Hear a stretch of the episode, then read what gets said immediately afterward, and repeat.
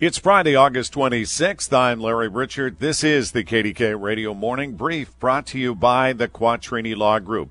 Very excited to kick off the KDKA Radio Game Day Breakfast Tour brought to you by Living Treasures of the Laurel Highlands. We're at Eaton Park, Monroeville. You can't miss us.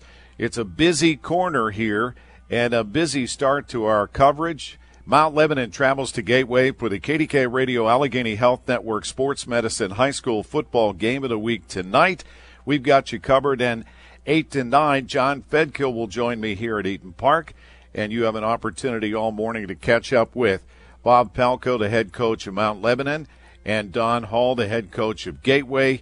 And we'll get you set for the season. It's week zero, and it's all on News Radio KDKA. Spring is a time of renewal, so why not refresh your home with a little help from Blinds.com? We make getting custom window treatments a minor project with major impact. Choose from premium blinds, shades, and shutters. We even have options for your patio, too.